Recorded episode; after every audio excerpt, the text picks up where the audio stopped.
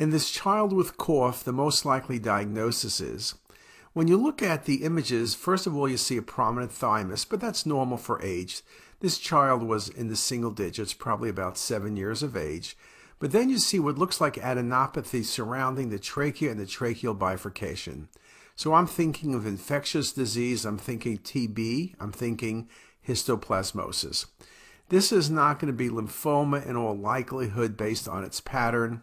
Relapsing polychondritis is thickening of the airway. This is extra uh, trachea and bronchi involving them secondarily, so it's not relapsing polychondritis.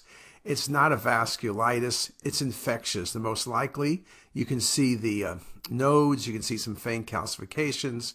If TB was there, it would be hard not to say it was TB, but with histoplasmosis being the only thing present, this was a great case of histoplasmosis.